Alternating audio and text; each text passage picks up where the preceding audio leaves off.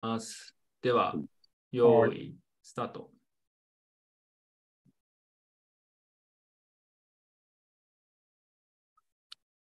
はい、えー、これでライブ放送始まっていると思いますが、今日は特別ゲストを呼んでですね、あの先日まで自分たちが言ってた、えーベトナムとかフィリピンのイベントについて、えー忘れる前にいろいろちょっと議論をしておいて記録を残しておこうかなという特別放送を急遽やります。はい。そして今日はもともと夜の9時にスタート予定だったんですけど、自分がちょっと時間調整をミスって、直前までジムでハードなトレーニングをして今帰ってきたところです。なのでちょっと30分遅れて開始させていただくという次第になりました。はい。えー、まあ今日なんかに、あれ？日本は、日本はというか今日は土曜日か。普通の週末ですよね、通常の人は。はい。というわけで、まあ今日聞いてくれる人がどれくらい多いかわからないんですが、割と個人的には、あのベトナムのイベントとか結構良かったんで、ちょっとその内容とか、まあ、雰囲気みたいなのを、えせっかくなので、ちょっと議論して話したいなと思っています。はい。というわけで、そしたら、えー一応ゲスト2人、とりあえず今日は来てもらってるんで、簡単に自己紹介をお願いします。そしたら、じゃあ、栗本さんからお願いします。あ、はい。えっ、と、成田の栗本です。こんにちは。こんばんはか。えっ、と、今回は、自分はベトナムのダナンのライトニングカンファレンスと、ボラカイの、あの、ビットコインリトリート、両方行ってきました。で、ビットコインリトリートの方は、えっ、と、プレゼンもしてきました。結構、なんか、雰囲気とかもだいぶ違う二つのカン、二つで違ったんですけど、結構面白かったです。以上です。あまあ、なので、それをちょっとこれから詳しくはい。聞きたいなと思ってるんですけど、はい。自分はちなみにベトナムしか行ってないので、フィリピンの方はどうなったのかちょっと気になってるので、あと、そしたらじゃあ、三原君お願いします。はい、シグナスの三原です。シンガポールに住んで、クリプトのヘッジファンドを今やっております。で私はそもそもライトニングネットワークはそんなに詳しくなかったんですけれども、ちょっとなんか最近すごい盛り上がりをってるなっていうのを感じていて、で、ダナに参加して、で、そこでですね、やっぱ熱気をすごい感じたので、そのままちょっと想定してなかったんですけど、ちょっとボラ会も行こうということで、急遽2日前申し込んで、ィリピンにも参加したっていうような感じです。よろしくお願いします。はい。よろしくお願いします。そしてですね、ちょうどいいタイミングであの声をかけて一応ちょうど入ってきたんですけど、えー 去年ジパング杯にも出てくれていた T2 さんですね。にも T2 さんはベトナムのカンファレンスにちょっと参加したので、彼にも一応来てもらってます。えーなんか発言できますかね？声入ってますかね？あ、声聞こえますか？あ、大丈夫です。はい。あ、はい。あ、全然、ちょっと、まだ入ってきたばかりでわかんないですけど。簡単な自己紹介というか、こう、なんか、そうですね。あ、はい。自己紹介タイムです。そうですね。えっと、普段フリーランスのエンジニアをやっていて、えー今ですね、今年からのその Web5 と言われているようなと、まあ、ライトニングネットワークと DID っていったところが主要コンポーネントコンポーネントなんですけども、あの、そちら方面で、あの、いろいろですね、開発とか、あの、研究とかやっていこうとしている人間ですと。で、今回ですね、えーベトナムとフィリピン連続開催しましたけれども、あの、ベトナムの方に参加しています。で、ビットコインのカンファレンスっていうのはもう初めてだったので、えー今日はですね、その、まあ、初心者ならでは、あ、初心者体験部分とかで、なんかお話できたらなと思ってます。よろしくお願いします。はい、よろしくお願いします。えー今日はですね、それぞれあの本当に何も準備をしてないし、多分何を話すのかよく分かってないと思うんですけど、まあ、雑談形式の延長というか、自分の方からちょっとずつ質問をしていって、もう盛り上がったところに関して、ちょっとみんなで感想を言っていくというような感じにしようと思っています。はい。というわけで、えーちょっといろいろ本当に雑談の延長なんですけど、話していきたいと思うんですが、まず、なんか結構みんな参加した人が声を揃えて、まあ、すごい良かったとか、なんかま熱気を感じたとか、いろいろそういう発言が多かったなと思っていて、で自分もそのニュースレターでベトナム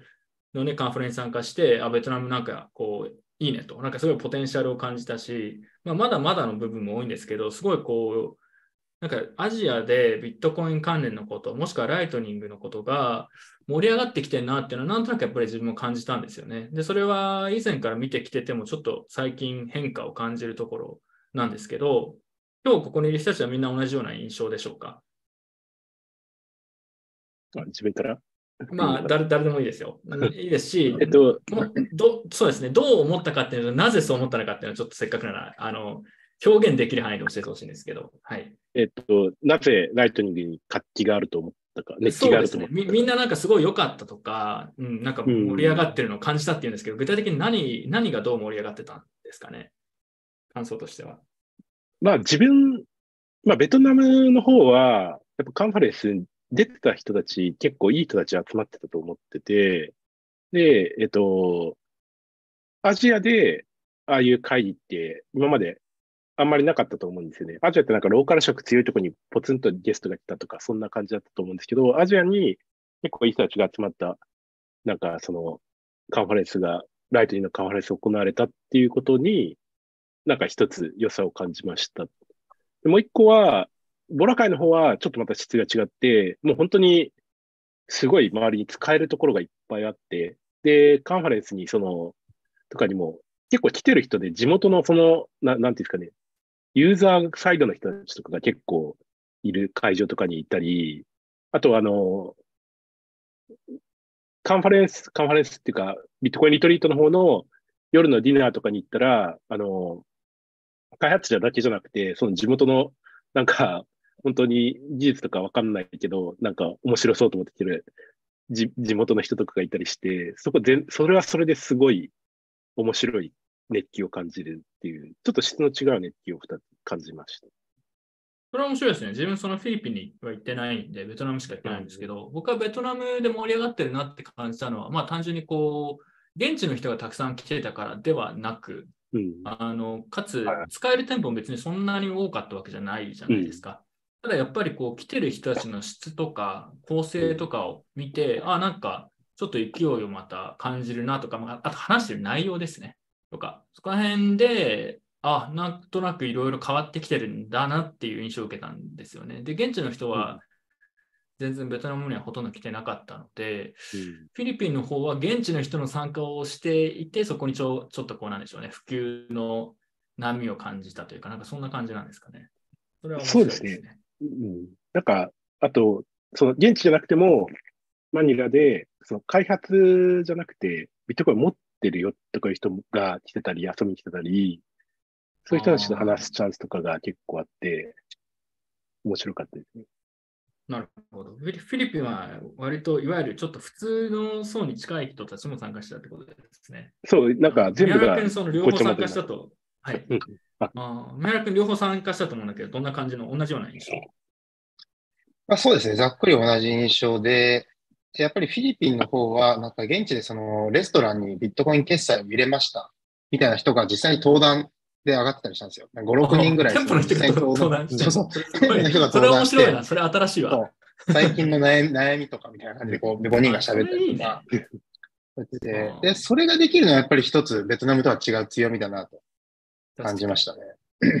それは面白いね。ちなみにな何の話をしてたんですか？店舗の人たちって、例えば。え、なんかどういう問題が、そのビライトニング使って、そうどういう問題が日々あったとか、あと普通のそのうん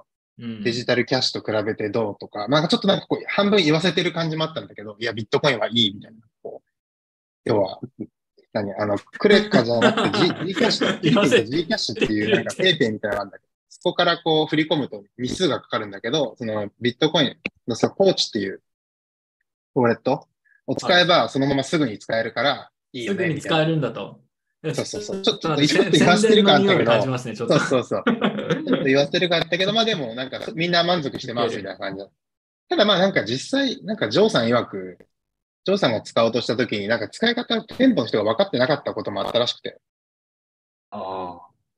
もう払ってないんだけど、払ったと勘違いしちゃうみたいなのもあって、ジョーさんがおおいおいって言ってこう教えてあげたりとかもあったらしいから、まあもちろん全員が全員ね、あの完全に理解して使ってるわけではない。うんうんそれはベトナムも店舗数は少ないけど、同じようなことはやっぱり起きてたよね。あの使えるはずのお店の人というか、その、なんだろう、オーナーとかは知ってるんだけど、末端のバイトのことかが知らないから使えないみたいなとか、なんかそういうのはよく、よくある一般的な問題としてありますよね。うんこれね、どこ行ってもそうですよ。あの、確実に店員全員までこう、教育が行き届いてないから、わかんない、わかんないってなって、わかる人に聞きに行って、そこでなんか5分くらいロスするみたいなのは、ね、あるあるですまあ、よくあるパターンですよね。うん、これはね、めちゃくちゃあるある。で、そこはまだやっぱり解決しきれてな ないっていう感じなのかな。うーん。まあでも、なるほど。その話する前に、じゃあ T2 さんどうどうだったんですか？初めてビットコインの、まあ、海外のカンファレンスに参加したって言ってたんですけど、こう雰囲気というか、はいあの、カンファレンス初心者的な視点でちょっといろいろこう意見をいただきたいんですけど。そうですね。あまず、その、ビットコインにフォーカスしてるから、あの、なんだろう、まあ、みんな、参加者も登壇者も、もうビットコイン、ノットクリプトで、それが前提で、説明するまでもなく、もうみんなそういう人たちが集まってたじゃないですか。なんか、この連帯感というか、なんかこの、ホーム感がありましたよね。初めて参加者なん参加したから、まあに事前はすっごい緊張してたんですけど、会場現地行ったらアウェー感いやさ参加するだけで緊張するっていうのは結構初心者度が高いですね。特に緊張することはない。なんかだって大量にいろいろなんかグッズ持ってきてましたもんね。なんか準備してきましたみたいな。新しいバッグ買いましたみたいな。あ、そうそうそうそう。いやいやもう慣れて慣れ慣れてるけど何も準備して直前の前日のなんか夜10時くらいまで何も準備してないですか？ら。あの、はいあのカンファレンスだけじゃなくて、海外行くのがもうなんか15年ぶりとかだったんですよ。まあ、なるほど。それははい。カンファレンス行くの15年ぶりにベトナムはなかなか暑いですね。しかも最後に行ったのはハワイっていう。あなるほど。あのベベトナムのカンファレンスがあったダナンって街はあのリゾート地みたいなところで、まあ、あそこはね、正直全然カオスって感じじゃない。なんか本当にリゾート地でゆったりっていう、まあいいとこですよね。ビーチがあってみたいな。まあ綺麗なとこですよ。で、近くに行くと世界遺産のホイアンっていう街があったりとか、まあ某、某ビットコイナーがね、昔住んでた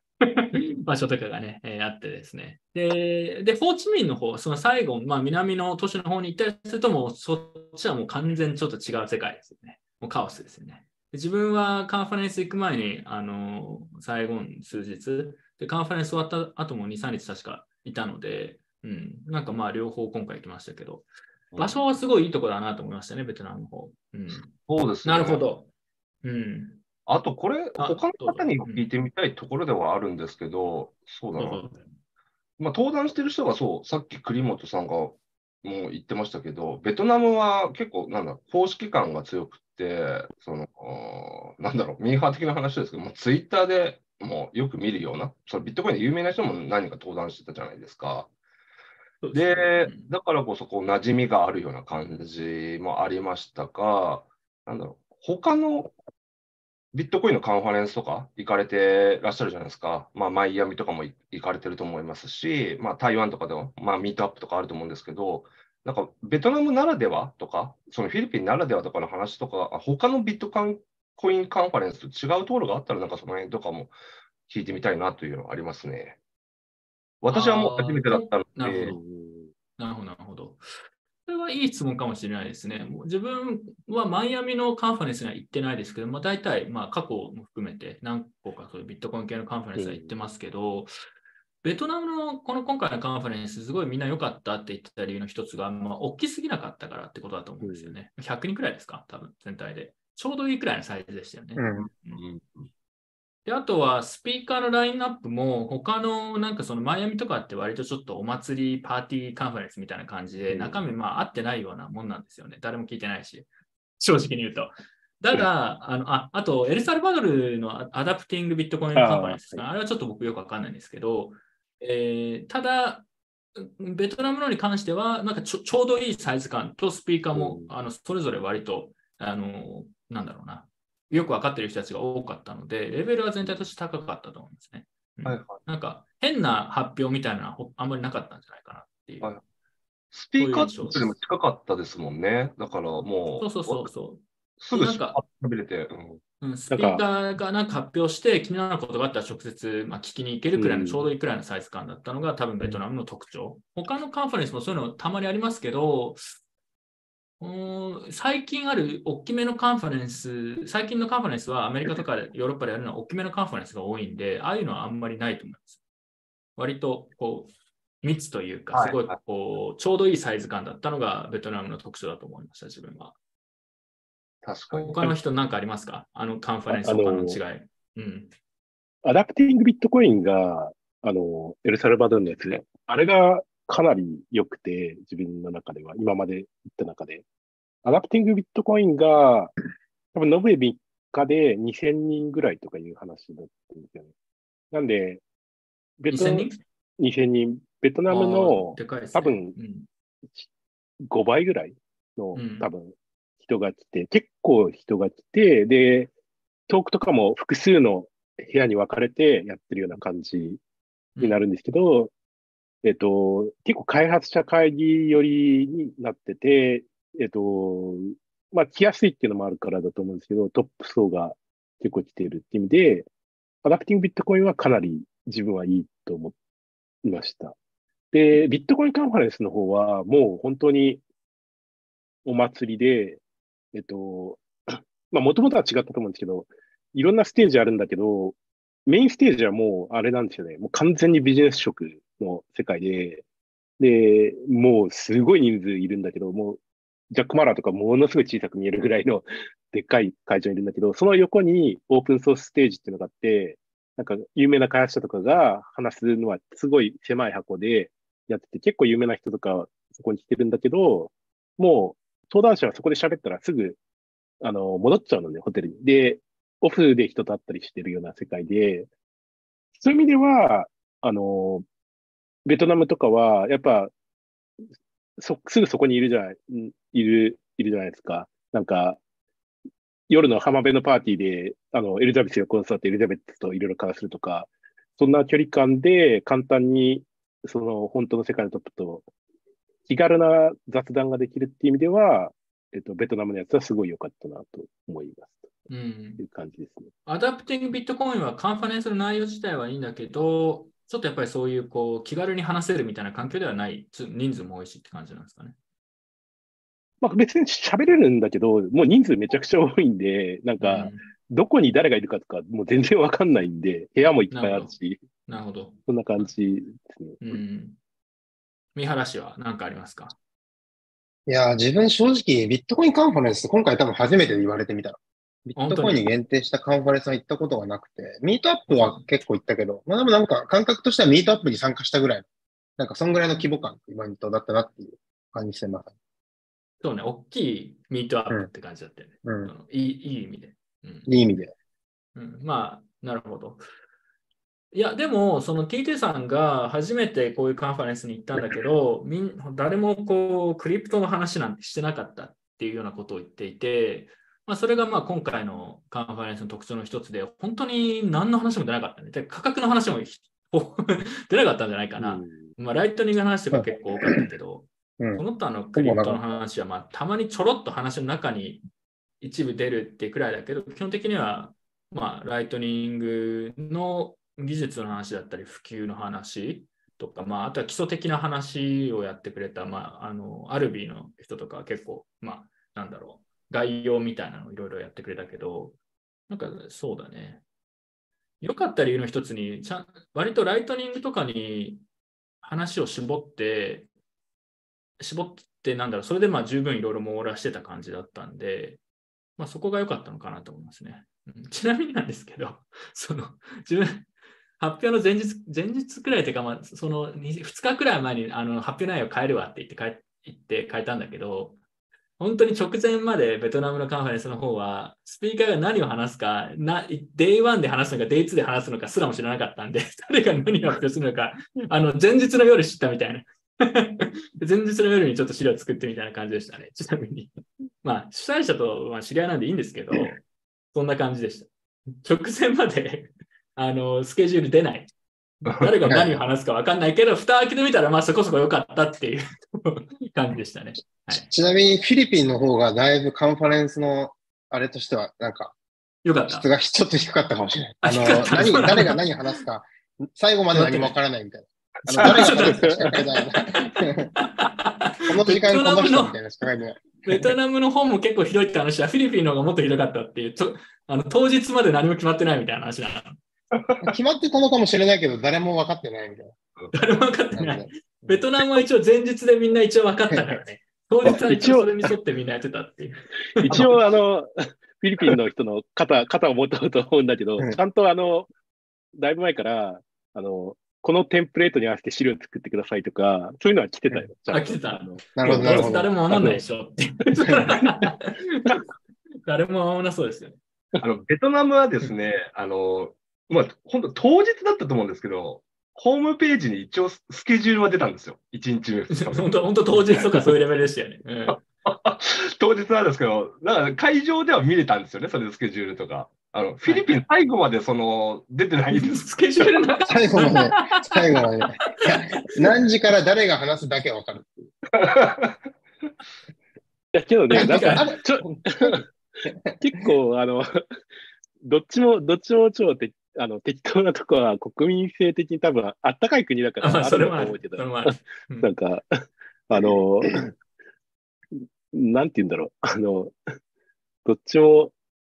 うなんていうか、そこまでひどくはなかったと思うんだけど、まあなまあ、その、しかも別にフィリピンの方もそんなにすごい規模的には大きいイベントじゃなかった。同じくらいですよね、うんベトナムと多分。や同じかちょっとちっちゃい。小さい、微妙に小さいぐらいあは80%ぐらいじゃないかな。うんなるほど、なるほど。まあ、だとしたらもう主催者ももう大体知ってる人たち来るんだしって思って、あんまりこう、い良くも悪くもそんなカチカチで準備してないって感じなんでしょうね。そうそう。ち、ちなみに、そのなんか、あの、そのフィリピンの方、あの、はい。ライトニング払いだったんですよね、参加のやつ。はいはいで、うん、自分あの、一回登録してインボイス出して、なんか、あの、残高が、ウォレットの残高足りなくて、インボイス時間切れだったから、ほっといたんですよね。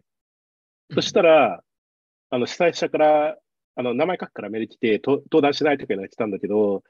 えっと、超忙しくて、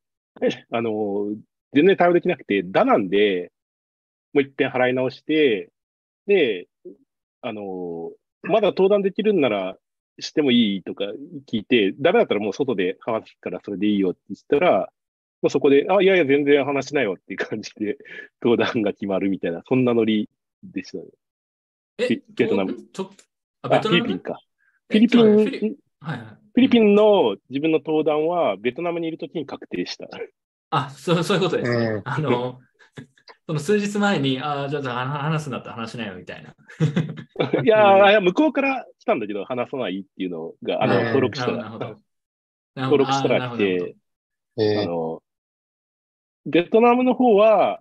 えっと、メールやり取りしてたんしてたんだけど、途中でメールが途切れて、よくわかんなくなったから、もういいやと思って発表しなかった。まあまあ、そんなもんですよ、でももう。うんなんかノリがノリがそういう、あの、ノリだった。ちなみに、えっと、まあ、自分の発表はこういうのをしたというかいう話でもいいんですけど、ベトナム、フィリピン、どちらか、もしくはどっちでもいいんですけど、印象に残ってるセッションとか、なんか、あ、この話は結構良かったとか、これは記憶に残ってるとかってありますか？なんか。そのさっきフィリピンだと店舗の人たちが出てるっていうのはちょっと面白いなと思ったんだけど、それはベトナムではそういうのなかったし、他もそういうの見たことないんで、他に印象に残ってるものありますか？なんだろなし。う。自分は、あの、ベトナムで、あるワンシワンシーンだけなんだけど、あの、インドネシアの人が、このアジアでは過去にいっぱい、そのハイパーインフレとかインフレ起きてんだって言って、なんかリストアップしたのがあって、あの、で、市場インフレがどう、どういうところで起きてるかとかあって、で、そのワンシーンはすごい印象に残ってるんですよね。あ、こんなにいっぱい女性の方ですか？だっけ？あ、そうです、そうです。インドネシアの。ははいいはいはいはい。それはすごい印象に自分その、うん、自分ちょっとそのセッション見れなかったんで、後で。うん。YouTube、あ、ちなみになんか、フィリピンもそうですかね。ベトナムの方は後で全部セッション YouTube で公開されるって言ってたんで、興味がある人はだからこれ見て、見たいものがあれば見れると思いますけど、なるほど、ハイパーインフレの話。他なんかあります？記憶に残ってるやつ。結構私は、あの、欧米の有名人の人よりも、えー、なんだろう、まあ他のカンファレンスでも登壇してるのかもしれないですけど、なんか普段あんまり知らない、その、アジア圏のですね、台湾とか、まあ、ベトナムの人とかが登壇してる回が面白かったなと思ってて、あその、気合が入ってるんですよね、もうそっちの人の方が。プレゼンテーション資料とかもしっかり準備しているし、あのトークにも熱が入ってるみたいな形が面白かったんですけど、あの、HCM キャピタル？あの、なんか東さん結構知り合いだったと思うんですけど、そのビットコインジャックですね。はい。専門の VC とかっていう人とかが何人か登壇していて、でその中の一つで、まあ、HCM キャピタルの人とか、あと、なんだろう、ライトニングベンチャーズだっけ？あのの人とかが登壇してたんですけど、そういうセッションが面白かったですね。なぜそのビットコインに貼るのかとか、そのビットコインに貼るからこそのいろいろなその良さもあるし、まあ、その独自に戦略を立てていかないといけないみたいな、そのサバイブみたいな話とかもされていて、あの、日本だと聞けない話だったんで、あの、すごいそういったところとか面白かったですね。うん、ああ、なるほど。いや、さすがなんかやっぱり、初めてこういうの言ったっていうのもあって、結構いいですね、新鮮な視点でそういうのは。そのビットコインフォーカスの VC は、まあ、アメリカとかでは結構あるんですけど、確かにアジアでそういう人たちの話聞くこという機会ってほとんどないと思うので、まあ、確かにそれは貴重といえば貴重ですね。で、あと、もう一個 T2 さんが言って面白いなと自分思ったのが、あの、いわゆるこうツイッターとかで有名な、まあ、アメリカ人とかヨーロッパ人とか、まあ、要は西洋世界の人たちですね。の人たちもまあ参加してましたけど、多分今回ベトナムの方は半々くらいだったんじゃないですかね。アジア出身の人と。もしかしたらアジア出身の人の方がちょっと多いくらいだったかもしれないですけど、バランスとしては。でそれね、言いたいことは結構わかるんですよね。なぜかというと、もうそのいわゆるアメリカ人とかで結構もうすでに有名でいろんなカンファレンス出てる人たちの意見ってもう聞き飽きてるんで、もう何回も同じようなこと言うわけだし、彼らも同じようなこうカンファレンスに言われてて、あんまり面白くはないんですよね、正直。そう、新鮮さは確かにない。で、アジアのなんか人たちの方がなんか面白い、聞いたことがない視点を持ってるとか、そういうのは結構あると思うんで、実はそういう話は他の参加者とかもともしてましたね。うん、なんかもう、もうなんか同じようなイメージの人が、なんかいろんなカンファレンスって同じような話するのやめやめさせようぜ。つまんない。うん、だからベトナム良かったのは、そのちょっとバランス、そこのバランスも良かったのかなと思いますね。はいはいはい。うん、なんか有名な人がなんかありきたりの話をしてるみたいなだけではなくっていうことだったんで。うん。そこら辺どうですか？他の人、何か意見ありますか？いやでもこれ結構重要な話だと思ってて、やっぱりこう今回アジア初のライトニングカンファレンスっていう感じでやってましたけど、やっぱりね、そのアメリカとかヨーロッパ圏の人たちが言ってる話聞いていただいて何も面白くはないですし、やっぱアジアにあまりそぐわない話をしたりするんですよね、よく分かってないから。うん、だからあんまりそういうのはね、あのー、ま、なんだろう、当てにしすぎない方がいいところが結構あると思っていて、うん、それは今回も結構感じましたね。まあ、やっぱり、なんか自分の感覚としては、その、米国系とかそこら辺の、ななんていうんですかね、そう、米国立ちじゃないですけど、そういう世界観の中にいる人たちっていうのは、な、なんて言ったらいいのかな。まあ、やっぱそこが世界みたいなイメージ。うまく言えないけど、自分たちの住んでる場所こそが世界っていうような感覚がやっぱり強くあって、アジアの人たちって辺境にいるんだけど、なんかみんな、まあ、その人はすごいけど、まあ知ったこっちゃないよぐらいの感覚がやっぱり心の中にあって、なんか別世界を、別世界っていうか、こう、作ってるようなイメージがあって、そういう意味で、なんか、こう、自由、自由さを感じる部分がアジアだと感じ、ちょっと強く感じたなって自分は思いました。まあ、アジアの方がやっぱりこう思想みたいな話より実用的な話をしたがる傾向がありますよね。全体的に。どうですか？実用的あ、でもこれは中南米もそうそうなんかそうなんかな。中南米、例えばアダプティングビットコインとかだと、いわゆるこう、まあ、技術の話とか当然あるのと、うん、あとなんかよくビットコインカンファレンスの人たちがするの好きな話の一つが、なんかその、いわゆる哲学的な話。フィアットカレンシー VS なんてか、なんかそうそういうの好きじゃないですか、割と。今回もあんまりアジアの人そうそういう話しない、まあする人もいるけど、あんまりしない気がしていて、割ともう少しこう役に立つのみたいな話の視点の方が多いような気がするんだけど、そこら辺なんか意見ありますか？私はそう感じなかったですけど、ちょちょっと出身がどっかわからないですけど、まあ、見た目からいくとアジア人で、2日目のエリザ、昼のエリザベス・スタークの登壇の前後とか覚えてます？前がそのミメシス・キャピタルのルイス。ですね。知ってますよ。うん。そのだからジャジャックもそうなんですけど、彼は台湾人なんですよね。だから仲いいんですけど。そうですね。で、うん、テーマすごいでかくなかったですか？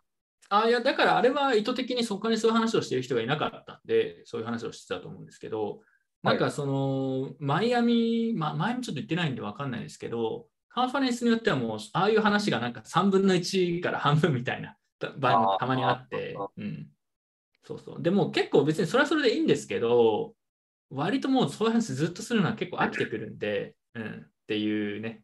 で今回だからそういうのはあんまりなかった。割とミクロな話が多かったような気がするんで、そこは個人的に悪くないなと思ったところなんですけどね。うん、なんかあのカ、カンファレンス自体ではないんですけど、あの、なんだっけ、えっ、と、ボラ会に入った後、うん、あの、スピーカーズディナーやってたんだけど、それ、到着間に合わなくて、二次会やってるから言って、バーみたいなところに行ったんですよね。で、そこでみんな飲んでて、で、そこに、えっ、と、うん、結構面白い、登壇者だったんだけど、面白い人がいて、その人の話を聞いたら、えっ、と、教育をしてますと。ビットコインの教育をみんなにやってるとかいうような話をしてて、で、あの、エルサルバドルにもそういう系の人たちがいるんですよね。そういう場所があって、ビットコイン教育する、あの、パクスルとかが、あの、スポンサードしてる。で、そういう系が、やっぱり、えっ、ー、と、それなりに存在感があるのが、やっぱり実際に使える場所があるエルサルバドルとフィリピンなのかなっていうような印象を自分は受けました。それ、本当に合ってるかどうかわかんないんだけど、印象としてそう思ったっていうのがありますね。うん。なるほど。あちょっと待ってくださいね。えっと、なんか言おうと思ったんだよな。忘れちゃった。なんかお金、他になんか問題提起したい人とか、なんか言いたいことがある人いれば。うん、あ、はい。あのなんか、あ、どうぞどうぞ。はいはい、どうぞ。座談会、雑談、アルファ座談会なんなんか僕だけ喋ってるような気がして、ちょっとまずいかなと思ったんです。なんか、その、ボラ会で、終わった後に、あの、こう、えっ、ー、と、終わった後に翌日の夜、あの、10人ぐらいでディナーしたんですよね。で、それがすごいいろんな国の人たちがいて、あの、なんだっけ、えっ、と、もちろんフィリピンの人いるし、ナイジェリアの人いるし、韓国の人いるし、他誰、あの、ドイツの人いるし、インド人いるし、なんか、あとマレーシアの人いるし、みたいな、ものすごい人種がバラバラな食事会だったんですけど、そこでなんか、いろいろ雑談してて、で、大体どこでも日本日本ってどうなのって聞かれるんですよね。その 日本でビットコインってどうなんだと。で、いろいろ、まあね、いやー、こんな感じでって言ったら、うん、もうなんか、誰かから、もうな、サトシの国なのにそんな状態なのみたいなこと言われて、なので、それはなんかもうちょっと言い返せないような感じがあったんで、なんかもうちょっと頑張らないといけないなと思ったと。それが自分の一番心に残ったことです。今回のトリップ。なるほどね。まあ、日本、確かに、例えばだから今回ベトナムとフィリピン、まあ、それぞれの国でね、まあ、言うほど、例えばベトナムとかも国全体で見るとそんなに盛り上がってるわけでは全然ないので、ビットコインが。そこは例えば日本と比べても50歩100歩みたいなところあると思うんですけど、まあ、日本どうなのって聞かれたときに言えることは確かにあまりないです。うん、それはね、あるあるなんですよ。なので自分もベトナムのこう発表するときに、まあなんか一つは東南アジアかなんかの普及、ビットコインの普及に関する、まあ、コミュニティのパネルディスカッションみたいなので他の人と話して、もう一つはもともとなんか、まあ、日本の業界のビットコインとかね、業界のまあなんか失敗から学ぶじゃないけど、なんかそういうなんかトピックをちょっと考えたんだけど、なんかパネルディ、前日に決まったんだけど、パネルディスカッションもあるっていうから、もうそっち話すからいいじゃんと思って、で、ルーティングに変えたんですよ。で、要は、まあ日本話すことそんなないから。で、ちょっと変えるわって言って、まあ、ルーティングの話に変えて、まあ、結果としてそっちの方が良かったと思うんですけど、ルーティングの話してる人ほとんどいなかったんで。で、やっぱ日本、あんま話すことないよねってのは結構ね、本音としてあります。自分としても。うん、うん、あるって思って。IO 流行ってますみたいな。そういう話になっちゃうわけじゃん。だから、いろんなクリプトのコンポーネンツだと多分喋ることはあるんだろうけど、ビットコインってなると本当に何も喋ることがないっていう感じになっちゃうんですね。残念ながら。まあ、例えば自分とかだったらルーティングとかに関しては結構ダイヤモンドハンズ頑張ってるとか、うんまあ企業としてもまあナイトもあるんで、まあそれは言えるけど、まあせいぜいそれくらいじゃないですか、現現状はね。で、これからまあいろいろ日本も出てくるのかなとは思うんですけど、その点ではやっぱり、あじゃあちょっとそれに関してちょっと質問を投げたいんだけど、今回ベトナムとフィリピン両方参加してきて、日本と比べてどっちが、まあビットコインに関してですよ、ちが進んでるというか、まあ進んでるというかなんだろういろいろ起きてるなと思っ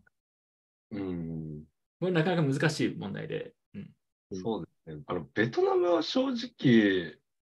ほら、まあ、行かれた方みんなご存知だと思うんですけど、今回のそのビットコインビーチっていう看板だったんですけど、結構まだ看板立てただけで、店舗とかは全然ないみたいな数店舗しか。ああまりない、数店舗。もうちょっとあるかと俺も思ってた。なんか10店舗とか。うん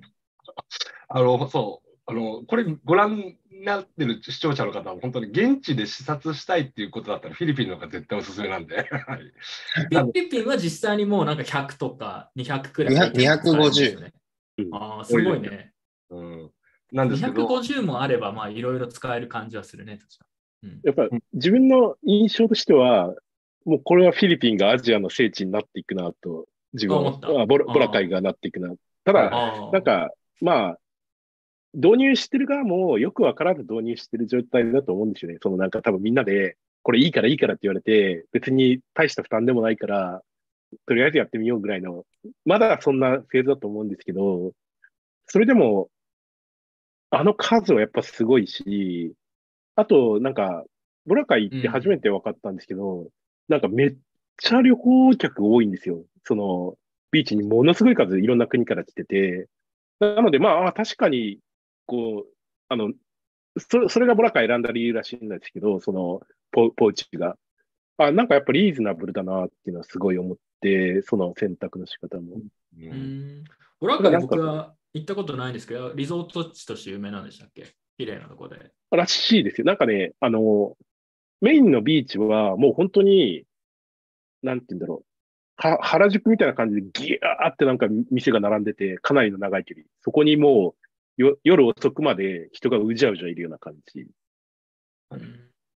いや、だからそうですね。なんか栗本さんもこれツイートされてたと思うんですけど、結構みんな隣の芝生がよく見えるみたいなところがあって、あえーベトナムの人はベトナムの人で、こう、日本が、なんですけど、そのコロナの対策うまくいったんじゃないとかって言って、そんなことないよとか、その、日本は経済が安定してていいねって、いや、全然、もう今か、下り、下り坂だよとか。衰退国家です。ベトナムの人がそう見えるみたいなところがあって、で、実際、そのクリプトとかもベトナムは社会主義国で、ほら、あの、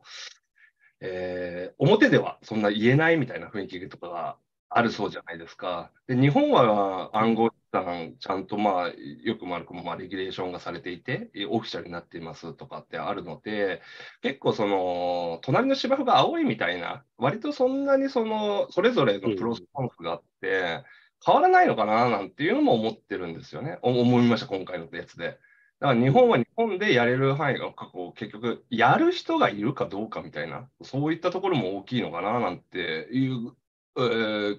感想も持ってますが。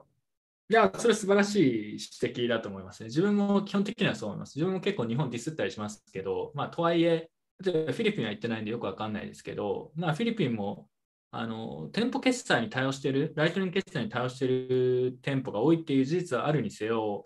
まあ、他にいろんな規制の問題とかいろんな問題があると思うんですよね、そもそもの。そう考えると日本の方が有利な部分もあると思いますし、まあ、だから一長一短なんでしょうね、実際は。ただ、栗本さん的にはフィリピンにも行って、うんフィリピンは割と少なくともライトニング決済の方が進んでるから、今後結構せアジアの結中心地になっていくんじゃないかってことですかね、そのうんあの、ポーチの、ポーチのウォレットレストランの人たちみんな持ってるんですよね。で、うん旅行者がビットコイン、あの、好きな人とかだったら持っていくじゃないですか。で、ポーチのウォレットにライトニングで決済すると、お店には、その、えっ、と、ビットコインじゃなくて、あの、フィアットに換変換されたものがお店の人はもうダイレクトに受け取れるようになってるんですよ、システムとしては。なので、お店側の人っていうのはビットコインを受け取らないっていうのがキーポイントで、で、それがあると、あの、別に負荷もないから、まあ、試しに導入してみようかっていうことって、あの、あり得ると思うんですよね。あり得るっていうか、入りやすいみたいなのがあって、うん、えっと、日本だとそこがやっぱり少なくとも今、現状はボトルネックになってるんじゃないかなと思っていて、えっと、ライトニング払いを日本円に変換できるところってまだないじゃないですか。あの、自動で。まあ、取引所が対応しないとですね。うん、あ、そうそうそうですね。その、まだ、ライトニング入出金のとこってまだ出てないので、それが出てきたら、まあ、チャンスは出てくるかなと思います。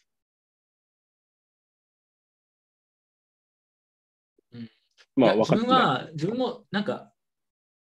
同意といえば同意なんですけど、例えば取引所がライトニング決済に対応するっていうのは、まあ、一つ重要な動きだとは思うんですけど、同時にあの日本の場合は、あのー、なんですか、まあ、2つあると思っていて、まず取引所は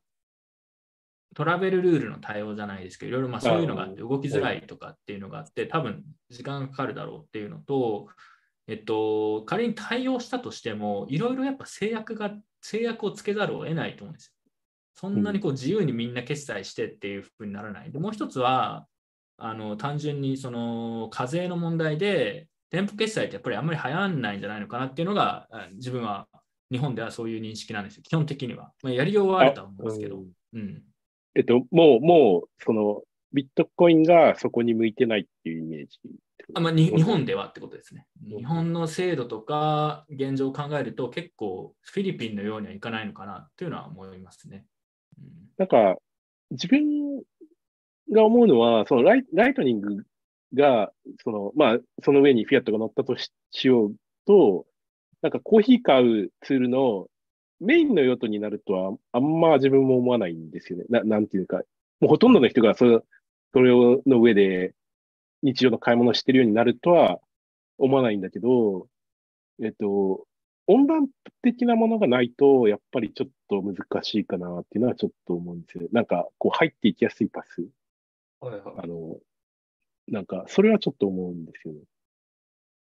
その点、まあ、フィリピンがこんなに広がっていってるのって、そのオンランプ、オフランプのところとかの有利点とかもあるんでしょうか？有利点？は、それはそのポーチが変換して渡してるってところだと思うんですよね、多分。ウォレットでもう円転までできちゃう？円円転っていうか、法定通貨転換までできちゃう。ペソに変換してしまう。ああ、それ重要ですね。なるほど。多分、多分そうですよね。僕、あの、ちらっと聞いただけなんで、間違ってるかもしれないけど、多分、多分。なんか多分そんなこと言ってたと思います。ですよね。うん、はい。で結構、まあみんなどこもそんな感じですよね。ストライクとか、あとニュートロンペイとかも。結局その送金の裏でライトニング使ってて、まあ実際お客さんが送りたいってか送ってるのは法定通貨みたいな。はい、結構。うん、まあ正直、まあちょっと話変わっちゃうんですけど、そこね、僕個人的にどうなるのかなっていうのは興味あって、あの、ビットコインはまあ2014年に業界から入って、まあ誰しもが一度は考えるじゃないですか。この海外送金とかいうネタ。でも全く普及しなかったんですよね。まあもちろん、当時はライトニングネットワーク、そう、なかったとか、まあ為替が、まあ今よりも動いてたとか、まあいろんな問題はあるにせよ、全然流行んなかったんで、本当になんかこう、それがライトニングに変われば、なんか普及するのかって言われると、なんか、どうなんだろうなって個人的にちょっと思ってる部分があって、やっぱビットコイン単位で見るから、その価値があるっていう見方もあるし、逆にどう思いますかっていうの聞いてみたいですけどね、みんなに。そこはなんか、自分は、あの、そう、ななんていうかな。まあ、最終的にはやっぱビットコインっていう、そのアセットの価値が認められないと、やっぱり、その、ものすごい期待されてる評価額ほどの価値を示せないんじゃないかと思は感じるんですけども、えっと、その、今やってるストライクとかのサービスっていうのは、その、例えば、えっと、ドルからんペソってあるのあ、ベトナムダナンがなんか始まりました。ベトナムダナンが、はい。トルカそラのれって、ベトナム、はいです。US の、その、交換所か銀行かわかんないけど、その、ライセンス持ったとこと、えっ、と、ベトナムのそういう、なんか銀行かなんかライセンス持ったとこの間を、ライトニングつないで、えっ、と、ストライクのサービスとして、パッケージとして出すっていう形じゃないですか。で、それは、それはい現状やってるやつなんだけど、今、その業界で取り組んでるのは、まあ、太郎にしろ、RGB にしろ、えっ、と、それを全部プロトコル化しましょうと。で、えっと、こっちサイドとこっちサイドは、そこに乗っかってくる、ステーブルコイン込みで乗っかってきて、バラバラ運営で、えっと、みんなで乗っかりましょうとなってくると、そこまでいけば、えっと、やっぱりニュートラルなマネーであるっていうビットコインの価値っていうのは、そこで出るんじゃないかなというふうに自分は感じるんですけど、そんなことないですかね。そうですね、私もそう思いますね。だからその、ライトニングネットワークがこうエンドユーザーとのそのインターフェースに出てこなくても、あえー出てこなくても、その裏側のネットワークがもう一つのそのコモディティとして、まあ、ビットそれがビットコインの価値かもしれないですけど、えーそそのコモディティを国際的にバックグラウンドで動くためのネットワークとして、まあ、ライトニングネットワークが今一番いいんじゃないかなと。で、そこのインフラからこう、かえー普及していけば、まあ、だんだんだんだんボトムアップでエンドユーザーに広がっていくっていう、そういうなんかフェーズ感で見るっていうのも一つの、まあ、考え方かななんて思いますね。ただ、その、自分はやっぱり、あの、ストライクとかだだと完全にフィアットしか見せない、あの、国同士のやつサービスもあるんですよ。そ見せてるとこもあるし、見せてないとこもあるらしいんですけど、その、やっぱビットコイン自体はやっぱり見せた方が、見せないと良くないと思う。見せないっていうのは、そのビットコインから払いたい、ビットコインで受けたいっていうのを開いてないと、やっぱりちょっと、あんまり良くないと思う部分があって、それは、もうなんかここら辺ちょっと自分は合ってるのか合ってないのかよくわかんないんだけど、つまりビットコインって、その、えっと、裏側で使われて、そのイサリアムのガスみたいなイメージじゃないですか。完全にフィアットしか見せなかったら。で、そういう、その、なんていうか、プルーフ、あの、そういう、なん、なんていうんですかね、すべての、その、裏側で動きます、その、まあ、ライトニングがスマホンみたいに捉えたら、その裏側で動きますっていう用途と、えっと、ビットコインのアセットとしての要素っていうのがあると思うんですよね。で、裏側で動きますって他にもプルーフオブエグジステンスみたいな、その用途があると思っていて、その時に、えっと、通貨としてのビットコインじゃなくて、その別のその用途としてのビットコインの方が圧倒的に需要が伸びちゃうと、フィーとか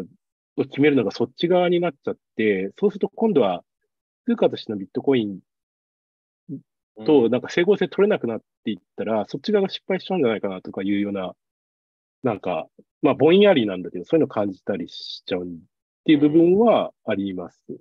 確かに。まあ、あんま自分もあ言ってることが合ってるかどうかちょっとよくわかんないんだけど、ちょっとね、一瞬若干さっき方針しててあまりついていけてないんですけど、つまり、あの、まとめると、論点はななんでなんだったんだろう。ちょっと待って、ごめん。いや、入り口、入り口とし口をビッて、トコインを見せるべきか、べ見せないべきか論ですか？もしくは、あの店舗決済本当うまくいくのかみたいな話は、話をしてた。あ、だから、三原さんの意見としては、その、ビットコインはやっぱ通貨として存在価値を見見せないと、価値をなさないんじゃないかっていう話で、うん。で、自分はなんかそこら辺に意見がはっきり持ててないんだけど、入り口としての意味は、入り口っていうか、まあ意味はあると思っていて、フィアットしか見せなかったとしても、まあ、スただトライストライク型ですよね、例えば。うん。なんかちょっといろいろ、この、それがどんどん伸びていったとき大丈夫なのかなって感じる部分もあります、みたいな意見。うんなるほど。まあ、理論上はビットコインという単語を全く出さないで、裏で国際送金のまあバックエンドみたいな感じで使えるみたいな方向性もなきにしもあらずですからね。で私がそれでもいいかなっていう。ああ、それであ、も。そうなんだ。なるほど。これはね、それでもいいかどうかがなかなか難しいですね。うなんかね、コインズ PH、.ph ってあったの覚えてます？まあ、今回もなんかフィリピンのスポンサーしてましたけど。うんそうそうまだまだあるの？コインズドットまだかまだなり前から、まだもうなんか10 14年とか3年くらいある企業なんですそうそう。うんなんか彼らは一応、もともと海外送金でビジネスをスタートして、で、途中で取引所、ビジネスにくら替えして取引所としてやってて、で、なんか2、3回身売りしてて、なんか今、誰が持ってるのかよくわかんないんだけど、うん。まあ何が言いたいかっていうと、海外送金をやろうとしてた会社が、結局なんかあんまり、まさにだからストライクがやろうとしたことと一緒だったんですよ。ドルをペソに変える。で、裏側をビットコインで送りますみたいな。なんですけど、あんま流行ってないんですよね、多分。うん。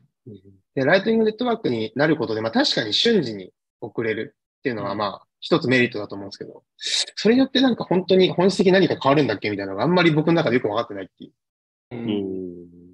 感じですね。でもやっぱり、今回も空港で、えー円を、そのベトナムドンとか買い買えるわけじゃないですか。両替し、両替所で。高いですよね、やっぱり。いや、あれ、あれ何パーセントくらい取られたか計算しました？してないでえすか、ーっとですね、えーっと、2万円買えたんですよ、私。ちょっと多めに。はい。はいで、ちょっとベトナムドンが本当にインフレしてるから、桁数がちょっとわかんないんだけど、た3000、3000VND で、桁3つつけるから300万かな。300万。ああまあ、大体そんな感じですね。うん。ちゃんあの手数料計算しないと3 350万になるはずなんですよ。ななってた計算でということした、ね。は10%以上取られてるってことですね。十数パーセントでしたね。うんいや、だからね、結構がっつり取られるんですよね。うんうん。もうなんかでも仕方ない、そんなもんかと思ってやっちゃうんですけど、あれかなりうざいですよね。そう。で、ニュートロンペイと今日、そのポウチ、今回、そのカンファレンス開催した主催作が2つコラボして、えーフィリピンのペソからなんかベトナムのドンに変えられるみたいなデモ発表されてたじゃないですか。やっぱりまあだから、すごいそのブレイクスルーというか、まあ、イノベーションになってるとは思いますよね。いや、それ本当そう思いますよ。たとうん例えば、なんかその一回現金に変えて、例えば、えっと、円をドンに変えて、まあ、店舗決店舗決済とか、まあ、現金で支払いとか当然できますけど、そのために、まあ、じゅまあ、り両替すると10%とか20%とか取れるわけじゃないですか。下手すると。で、はいそれ、ビットコインでライトニングで対応している店舗だったら、もう20%くらいパーチェシングパワー上がるわけですよね、我々は。まあ、ビットコインどれくらい持ってるか次第ですけど、下の中でう。んうん、だから、これ普通に便利だし、これ流行れば、全然観光客としては全然使いたいですよね。っていうのは、改めて思いましたね、その普通に。率直に。間違いない。これはだから、やってみて初めて分かるようなことの一つだと思うんだけど、これ普通にこっちの方が当たり前にいいじゃんってやっぱ思いましたね。うん、ベトナムで。フィリピンもそうだと思いますけど、フィリピンも絶対空港とかで両替したらむちゃくちゃ手数料取られるじゃないですか、おそらく。わかんないですけど。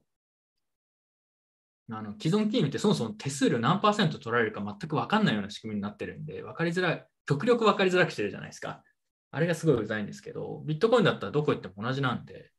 うん。なんかあれは普通にいいいい気分気分というか体験でしたよね。自分よく知らないんですけど、トランスファーワイズってそういう時に使えないんですか？なんか、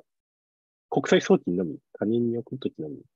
どうなん他人に送るときのみなんじゃないですか？あとは国によって使えないですね。例えば台湾とか使えないです。うんあ、そうなんだ。なるほど。あと、日本居住者だったら知ってると思いますけど、日本から海外に送ろうとするとマイナンバーカードが必要ですがマイナンバーカードはあの国内居住者しか作れないとかって言われてできないみたいな。まあいろいろ制限がありますよ。そうなんだ。なるほど。いや、理論上は使えるはずなんですけど、案外使えなかったりする状況は結構ありますね。うんなるほだからそまあ、だのからかか、海外送金と、だから、多分決済ってまたちょっと違いますよね。用途というか、うん方針もなんか、それもありそう。ちなみにフィリピンにいる間はほとんど現金使わなかったんですか、じゃあ？そうですね。大体、いや、まあでも使ってたごめん。大体とか言ったけど、普通に現金結構求められたし、なんなら一番最後、うんちょっと、最後ね、ネタ的な話があって、うんうんあの、最終日、あの、フェリー、あの、ボラカイってあれなんですよ。実は空港からフェリーで行かなくちゃいけなくて、ちょっとめんどくさいんですよ。うんうん空港降りて、バスに乗せられて、バスとかなんかチャーターして、その近くの港まで行って、そこからフェリーで10分、15分ぐらい乗って、ようやくボラカイ島に着いて、そこからまた、なんかトゥクトゥクかなんかでこう、ホテルまで行くみたいな感じなんですね。うん。でめんどくさくて。で、それを、あの、ビットコインで支払えるっていうのが一応、売りだったポイントだったんですよ。そうそう。で、最終日帰る前日に、あの、みんなでこう集まって飲んでたら、横に座ってたフィリピン人の人に、あの、明日まだ買ってないって言ったら、あ、じゃあもうビットコインで買った方がいいよって、俺が今連絡するから、なんか全部予約してくれて、あありがとうみたいな。で、次の日の朝、ホテルに来たから、安心してこう乗って降りたら、現金出せって言われて、え？そうで、さっきのさ、話で、その、要は担当の人レベルで知らないのかなと思って、いや、そんなはずはない。俺はビットコインで予約できるって聞いたから、あなたの会社を選んだんだ。力説しても、社長から電話がかかってきて、いや、うちはビットコイン受け付けていないとか言われて、そんなくさいことした。ATM に、そう、今すぐあの ATM でお金を下ろしてこいって言われて、もう現金なかった結局 ATM で、ATM でお金そう結局 ATM で 追い込まれました、社会。いや、自分もでもね、うんあのー 似たような話があって、なんかテレグラムかなんかやってたけど、あのーダナンのカンファレンスが終わって、ホーチミンに帰って戻って一回、で、現金なくなっちゃって、さすがに現金ゼロだとあの困るから、露店とかで買えないし、で、なんかその、ビットコインの現地の関係者が空港で両替するよりビットコインで、ビットコインを売った方が ATM で、まあ、安く現金手に入るよって言われたから、あ、ちょっとやってみようかなと思って、せっかくだしと思って行って、ATM 使うとしてたんですよ。で、で、手数料とかもちょっと計算したら、まあ、10%くらい余裕で取られてるわけですよ。でも多分、あんま両替って変わんないんですよね、空港の。だからまあ、いっかと思って、ちょっと買ってみてやろうとしたら、オンチェーンしか対応してないんで、あのー自分はビットコインを売って、えーなんだ、現金を手に入れようとしたんだけど、今ってオーディナルとかの影響もあって、なかなかね、オンチェーンの送金のブロック承認タイムがね、読みづらいんだよね。で、なんか画面見てたら、通常2分から10分で承認されるとかって書いてあって、10分くらい待ってたら、あのーブロック承認される前に、なんか画面がタイムアウトして詰まっちゃって、今お金取られて、で、なんか現金出てこねえしと思って。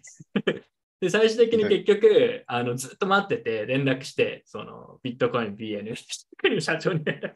ホットラインみたいな。これ ATM ってお金が取られて帰ってこないんだけどって、どうどうにかしてくれって言って。で、結局、会社の人がバイクで ATM あるお店まで来て、ゲ face to face でやり取りして、ほとんど意味ない。P2P じゃん。ピートリーもう最初から、最初からもうなんかバイクで来てくれたらよかったんじゃないかみたいな。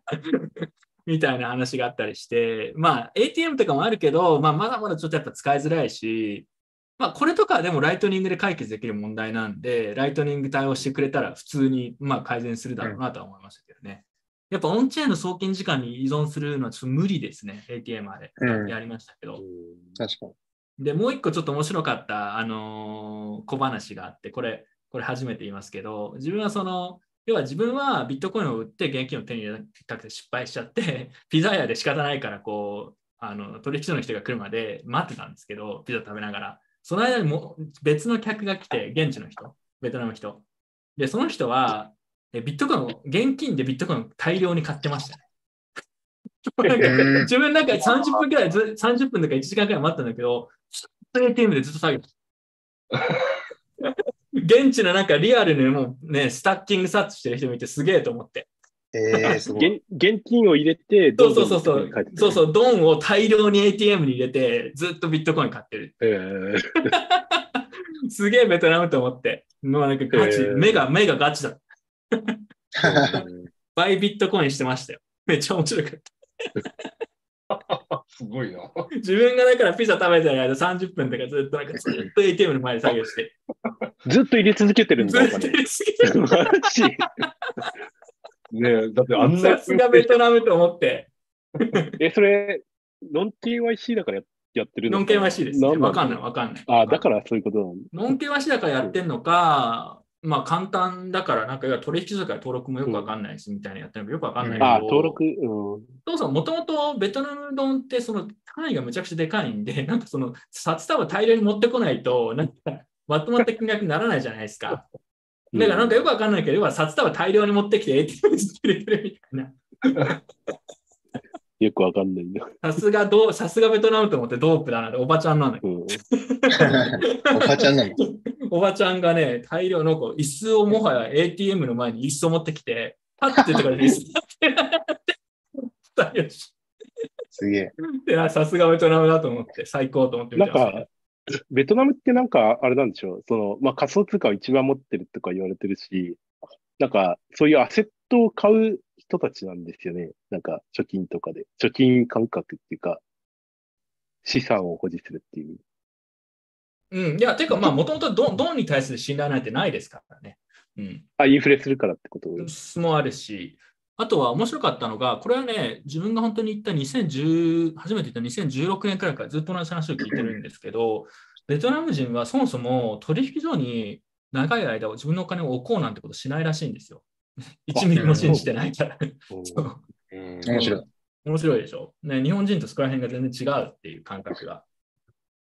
うんだから、これも言いましたけど、あのベトナムのカンファレンスで自分がこう発表した後に、その質問された、されてたじゃないですか、されたんですよ。日本人はなんで政府を信じてるんだと。知るか？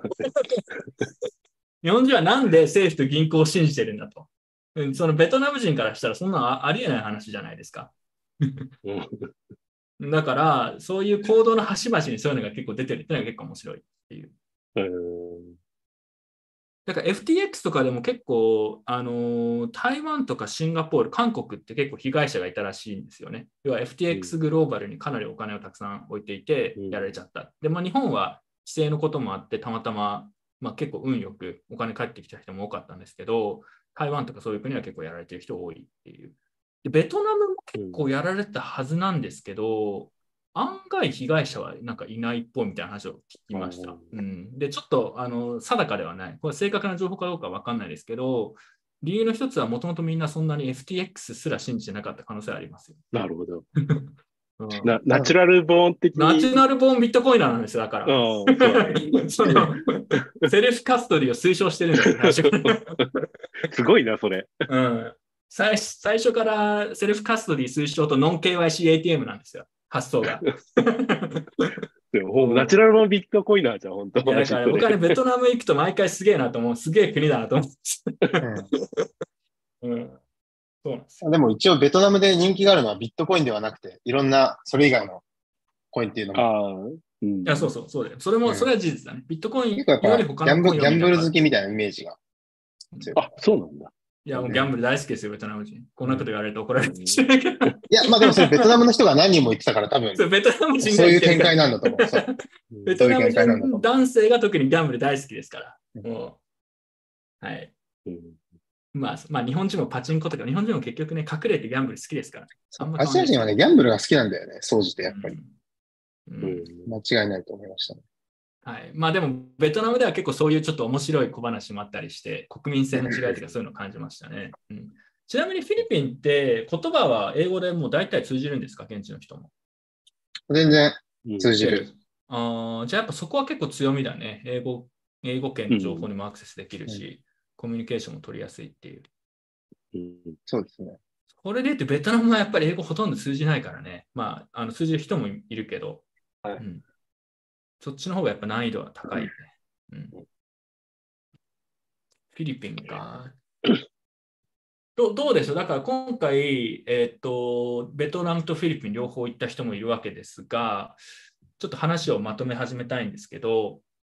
そのなんか今回の自分の中でのテイクアウェイとしては、アジアでライトニングとか、まあ、ビットコインに回帰をする動きが出てきてるなと、そういうトレンドがあるなっていうのは結構感じたんですよ。それは同意ですか？はいこの、例えば2年前とかと比べてもちょっと全然雰囲気変わってきたなと思うんですよ。それは同意でしょうか、そうですね。同意ですね。ど、どこら辺に感じた？なんとなく。まあ、その前にベトナムとフィリピンに行ってないから単純な比較はできないけれども、まあ参加してた人の話を聞く限りにおいて、そのフィリピン人、ベトナム人の話を聞くと、結構なんかざ懺悔タイムみたいなのがなんかいきなり始まったんですよ。同じ、同じ懺、もう完全に同じ、ベトナムでもフィなんか飲んでたら、いきなりちょっとしたら、実は僕は昔、あの、こういったオルトコインで失敗をしたんですみたいな。そな。そうそうそうそうもう今はビットコインに絞りましたみたいな、なんか、のがあって、どっちも同じだと思って。罪を、罪をなんか告白みたいな、そういう話。なんでやっぱ前回のこうバブルとかで、こういう痛い思いをして、もう今やっぱりビットコインしかないみたいに思っている人が、まあ実際に目の前にいたんだよ。2カ国で別の人で。うんそういう流れもあるのかなとちょっと思った。のはありますね。なるほど。そうですね、私もそう感じてる方なんで、立場なんですけど、まずこうやってアジアでビットコインカンファレンスが開催され始めてるっていうことがもう何よりの証拠かなと思いますね。うん、今回もベトナム初、まあ、フィリピンで、次、タイが7月にいや開催されそうなんですけど、この動きじゃないですかね。で、その背景にあるのが、あの直接聞いたわけじゃないですけど、今の三原さんの話のように、やっぱりまあ日本もそうですけど、Web3 バブルがあって、で、そこで結構みんなからくりが分かったというようなとところ、背景があったりするんじゃないかなと思いますね。分かってんのかな？いや、でも、それは、まあ、そういう人も確かにいるし、えーまあ、それは自分もなんとなく分かりますと。ただ、えっと、自分がなんでアジアで来てるのかなと思ったら、実はちょっと違くて、あの今回、日本人も結構、まあ、自分たちもそうですけど、日本人も多分10人くらい来てたんじゃないですかね、ベトナムのイベント全体で。全部で。多分10人くらいいたと思います、あの合計で。で、で、韓国人もそれと同じか、もしくはそれ以上もしかしたら来てたんですよ。で、僕、その昔から韓国とかも行ってましたし、あの他の国も行ってるんで、なんとなくわかるんですけど、韓国人ってもともとビットコインのコミュニティほとんどないし、ビットコインに興味ある人なんていなかったんですよ。ただ、うん彼ら入ってきてるんですよね。で、これは実はすごいサイン、サインだと思わなくちゃいけないと思っていて、で、彼らは ルナでやられて、FTX でやられても、ストライク2というか、もう完全死んでるんですよ、みんな。で、そういうのもあるし、韓国の人たちでこういうイベントに来てる人たちって、要はその英語がもうほぼネイティブというか、あのまあ、アメリカに在住で韓国と例えばアメリカを、えー両国でなんかそのベンチャーキャピタルやってるとか、なんかそうそういう系、韓国のエリート層って基本的には英語をできるのが前提なので、そういう層があのちゃんと海アメリカとかを中心としたトレンドを理解して、あ、そろそろビットコイン見とかなくちゃいけないなっていうのも含めて入ってきてるっていうのが一つのサインだと思っていて、今までなかった動きとして。で、ちょっとそこはね、ちゃんと考えてた方がいいのかなって、そこは自分も含めて思いましたね。その今まで動きがなかったけど、ここから先は結構早い早く動く可能性があるんで、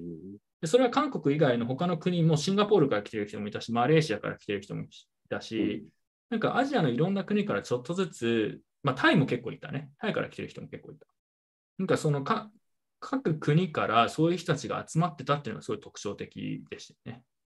昔ベトナムで似たようなカンファレンスやった時にコロナの前にあのそんな現象はなかったです。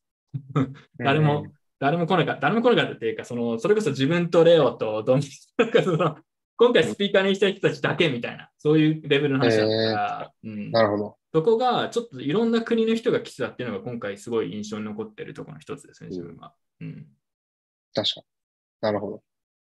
面白い。いや、これはね、本気で、あ、そろそろ来てるし、逆に言うと、今まで何もなかったから、あのー良くも悪くもこうゆっくりでいいかなっていうふうには思えないのかなっていうのは結構思いました。うんうんうん。この危機感というか、っていうのは結構あります。うん、それは同じく、あの、まあ、日本にいると、あ、あんま感じないじゃないですか。その、あんま感じないって言ったら良くないけど、その、海外ほど、その、アメリカに、に、その、1ヶ月ぐらい行った時にいろんな人と会って話すのと、やっぱり日本で話すのって、すごい温、凄まじい温度差と進展の差があって、こう、帰ってくるたびに、なんか、全然違うなと思うんだけど、今回、ベトナムとフィリピンに行って、あ、いや、もうその波は、日本はまだだけど、アジアにはもう届いてんだなっていうのをすごくうん。感じました。うんそう、だからちょっと悲観的に見ると、日本は今まで、まあ、ダイヤモンドハンズかもそうですけど、他のアジアという区切りで見ると、他がほとんど何もやってなかったから、まあ、デフォルトでちょっと先を走ってたわけだけど、あのうんここから普通に負けられる可能性があるという意識を。持った方がいいっていうのと、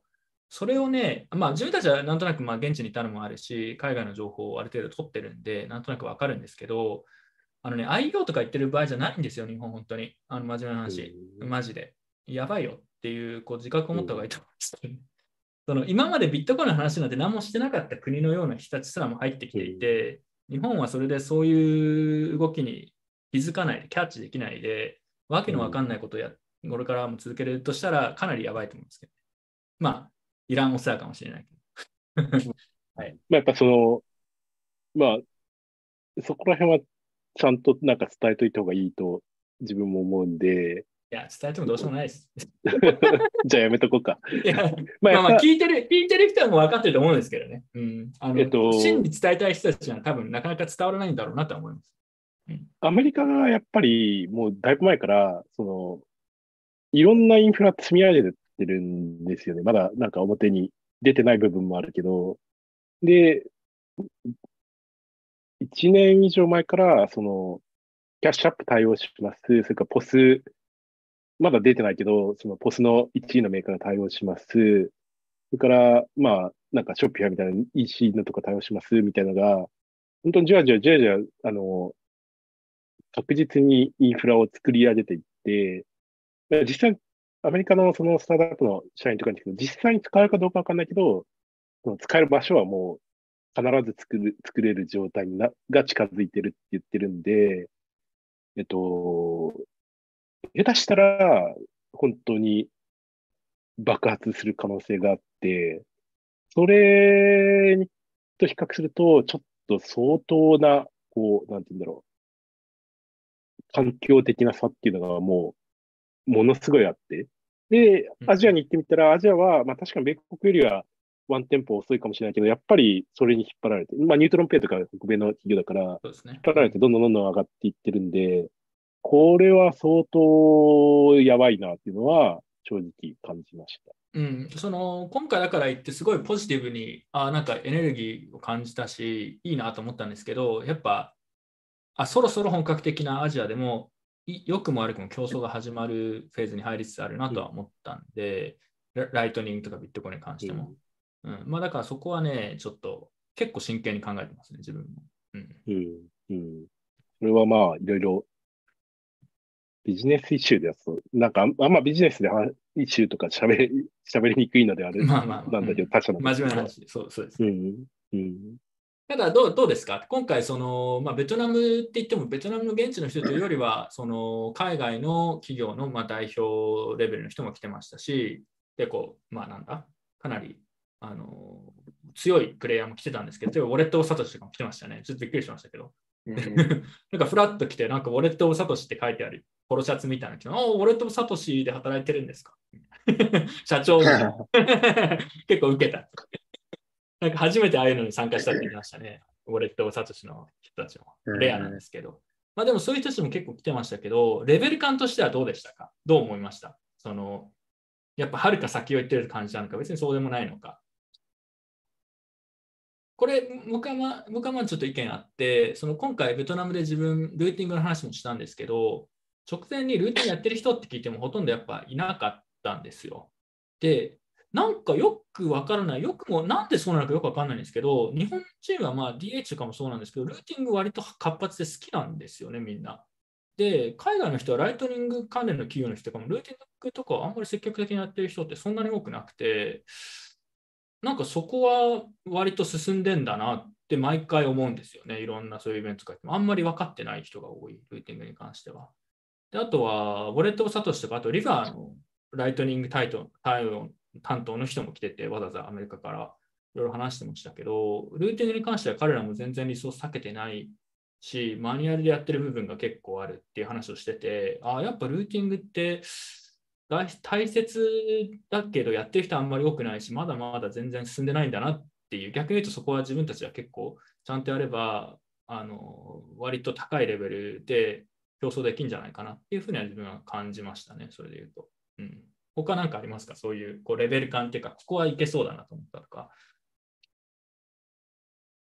投資環境とかもね、日本は結構、日本のクリプト VC みたいなのもあるのかよくわかんないけど、全然グローバルのエコシステムにあの達成全然こう入り込めてないんで、うん台湾から今回、うん。ビットコイン系の VC2 人発表してましたけど、ベトナムで、まあ、自分2人とも知り合いなんですけど、彼らの方が全然入り込んでますよね。だからそことかも全なんか日本は、まあ、負けてるなって感じしますね。やっぱなんか、その、今の流れとして、その、まあグ、グローバルの流れで見ると、クリプトとビットコインってもうかなり住み分けになってて、VC ごと住み分けになりつつ、まあか、かぶってる部分もあるけど、ビットコインはビットコイン専業ファンドにみんな口しに行って、みたいにな世界にほほぼなってきてるんだけど、日本でビットコイン専業ファンドっていうのがないので、そこのハンディキャップっていうのは結構大きいんじゃないかなと思います。うん、それから、あとまあ、最近どうなのかわかんないけど、やっぱりビットコインって初期の頃って、なんかその、ビットコイン長者になった人たちが、なんか無駄金どんどん使って普及してたっていうようなイメージが結構あって、ただ、やっぱビットコイン長者もそんなに日本、日本って多分そこまでいない、あの、外国の方がやっぱ多いんじゃないかなっていう気がするんですけど、うん、その差もあるんじゃないかなっていう気がします、自分は。うん、あとは、あとはやっぱりなんか、そう、最近すごく思うんだけど、その、なんか、こう、なんていうか、ビットコイン自体を、こう、日本だと、古臭いものだと思ってる人たちが多くて、で、けど結局、まあ、わ、わかる、やってる人たちわかると思うんですけど、そういう人たち中身は知らないんですよね、ビットコインの中身は。あの、で、なぜ、うん、なぜ、そう、あの、こう、ビットコインこうやってるのかとかいうのを、その理由があってやってる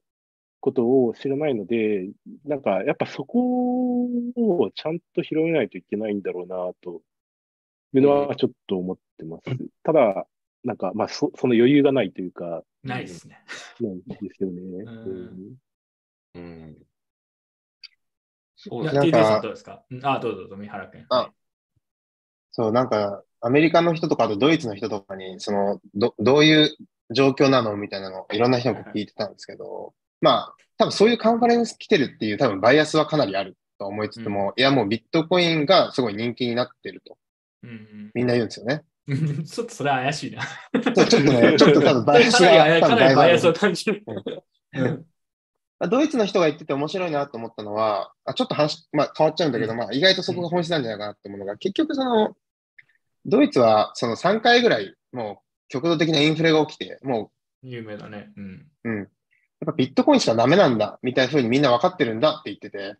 そうなんだと思って、まあちょっとね、これはすごいバイアスがバイアスがなってる。誰、誰だ？どのドイツ人だ？どのドイツ人だ？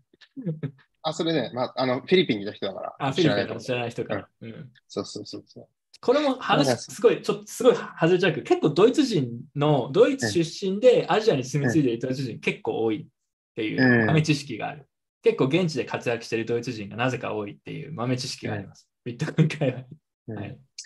まあ、そうだから話がちょっとそれちゃったんですけど、戻すと、まあ、何が言いたいかっていうと、やっぱりビットコインの、そのさっき古松さんがおっしゃった通り、価値みたいなものを理解してる人がやっぱりそもそもが少ないっていうのが結構根本的な原因なのかなと思っていて、うん、まあ、だからこそビットコイン専業 VC みたいなのも、まあ、やろうという人も、お金を入れようという人もいないっていう感じになっちゃうのかな、みたいな。うん、でもさ、それさ、今回のカンファレンスは直接は関係はないんだけど、タイミング的に今起きてる話で、結構変わってきてるよね。その少なくともアメリカではもう銀行やばいみたいな感じになっちゃってきてるじゃないですか。かなりこの数ヶ月とかでもナラティブ変わってきてると思うんですよ、いろいろ。で、ビットコインにいろいろアジアでも回帰してるのはそういうのも、そういうこう、西洋の欧米の方でそういう動きがあるからっていうのも結構あると思っていて、自分はだからアジアでもそういう話はちょっと遅れて、まあ、始まるんだろうなとは思ってるし、ナラティブ変わってきてるなとは思いますけどね。うん、そうあのナラティブ変わってきてると思ってて、あの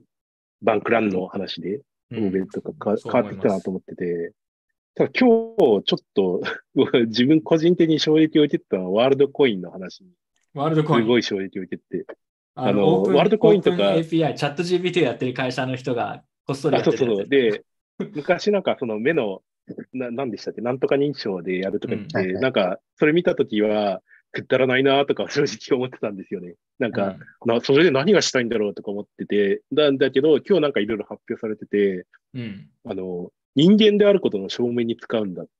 言ってて、もう今はその、それが必要になるっていうような発表があって、ああ、そう、そういう時代に、なんか、ナラティブはまた、なんか、あるんだとか思って、まあ、そういうのも考えていかないといけなくなってきている。だなんで、自分の中で、バンクランでガサーッとなんか、ナラティブ変わったじゃないですか。うんで、さらに、あ、その、チャット GPT も、その、クリプトのところにのナラティブまで影響するぐらい、やっぱインパクトあるんだっていうのがあって、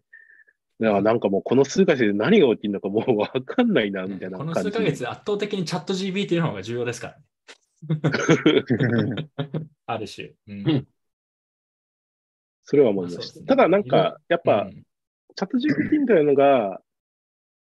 えっ、と、強くなればなるほど、やっぱりビットコインっていうものの価値は上がると自分は思ってます。はい。うん。間違いない。まあそうですね。だからいろんなナラティブが変わったり、いろんな変化がある、この数ヶ月とか、まあ最近の、もう現在進行形の話ですけど、アジアでもやっぱりそういうのもあって、ちょっとずつ認識が変わってくるフェーズなんだろうなっていうのは、うんえーまあ思いましたね。うん、その点ではすごいこう新鮮な、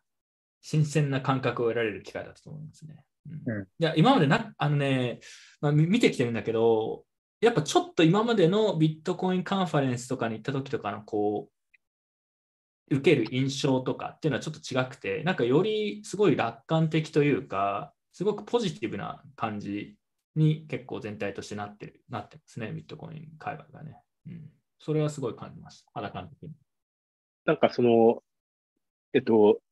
やってたら、そのニュートロンペアの、あの、ベトナムのトップの人とかと飯食ってた時に話してたんだけど、いろいろこう、えっと、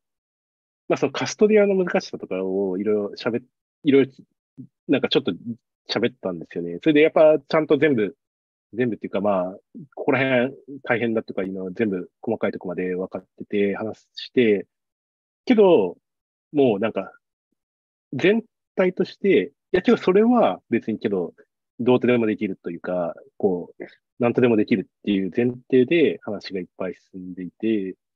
それは他の人とかでももうそんな感じなんですよね。もういけ、えっと、課題はちゃんと把握した上で、けどイケイケで、もうクリアしていくよみたいな感じ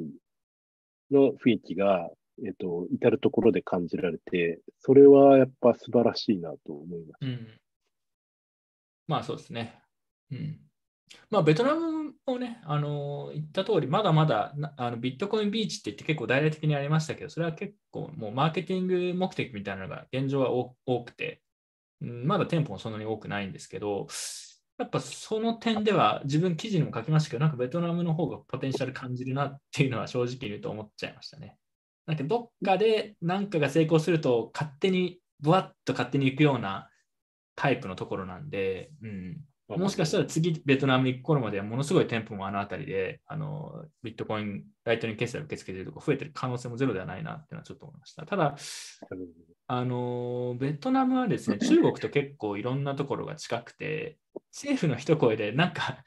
あのダメになっちゃうみたいなこともあるから、そこら辺はあんまり大々的にやりすぎないようにしてるみたいな、結構慎重にやってるみたいな。フィリピンと違って、あの店舗があんまりまだ多くないのは、そこら辺もあるんだと思いますね。やりすぎちゃうと一気にあの潰されちゃう可能性があるっていう、そういうような話をしてました。うんはい。まあ、ちょっとラップアップしましょうか。まあ、ちょうどいいくらいの塩梅な気がするんで、えーなんか最後にちょっとかんそれぞれ考えてもらって、一言ずつ、あの抱負、抱負 なんでもいいけど、なんか言ってもらって、締めにしようかなと思うんですけど、じゃあ自分から行こうかな。なんか特に考えてないんですけど、まあ自分はだから今回、あのフィリピンの方には行ってないんですけど、ベトナム行って、まあすごいこう、ポジティブに捉えた部分が多かったし、あとはあの、アジアでもそろそろ動きがあるから、あのちゃんと戦略を考えないとなっていうのは、あの自分個人としては思いました。で、あと、7月にタイでなんか、あのま、カンファレンスやるって言ってましたよね。うん。で、なんかまた似たようなイベントを他の地域でやるって言ってたんで、まあ、日本でも何かしらちょっとイベントやんなくちゃいけないのかなっていうのはちょっと考えてますね。まあ、前からそういう話はあるんですけど、まあ、やるんだったら日本でも一発なんかやった方がいいかなっていう気はします。日本に行きたい人は結構いますしね、外国人でも。うんで、あとは、まあ、タイで7月にあるっていうのと、あとは自分来週、来週じゃないな、来月、もう今月になっちゃいましたけど、えー香港でなんか Web3 カンファレンスがあるらしくて、それに、それなんかビットコインデーみたいな、一日ビットコイン関連の話をする日があるらしく、よくわかんないですけど、それに呼ばれたんで、一応行く予定なんですけど、香港も結構ちょっと前から、えー、クリプトが再解禁になって盛り上がってるらしいですね。で香港は昔から香港はちょくちょく行ってるんで、今どうなってんだろうっていうのは現地で視察してこようかなと思ってます。ただ香港はもともと結構いろんな取引所とか、えー、ビットコイン系も昔割と盛り上がってた地域の一つだったんで、割ともしかしたら面白い動きが香港でも起きてるのかもしれないですね。はい。まあ、なので、そこら辺もちょっと行ってきて何か分かったら、後で何かしらの形で共有するかもしれないです。はい。という感じで、なので今年はね、えー、アジアだけ見てもビットコインでいろいろ動きがありそうな年なので、えー、まあ、楽しみっちゃ楽しみですし、えー、いろいろこうやっていかなくちゃいけないなっていうふうに自分は思いました。以上です。他の人何かありますか？うん、そうですね。やっぱり今回、えー、カンファレンスのバイアスはあれど、アジアには風が吹いているっていうのを感じることができましたよね。で、じゃあ日本はどうだって見ると、まだその吹いてない気がします。だからこれからまあ日本は、10年前はもうそのビットコインの風が日本は吹いてたはずなので、日本でもやっていかないとななんていうのを改めてなんか気持ちを思いあ新たにしましたね。はい。誰ですかね？他の人どうですか？最後。じゃあ、自分が。そうですね。まあ自分が今、特にライトニングネットワークに対して何かしてるってわけではないですが、やっぱりすごい盛り上がりは感じましたし、やっぱここが一番重要だなと今思っているところではあるので、何かしら自分が貢献できるところを探していきたいなと強く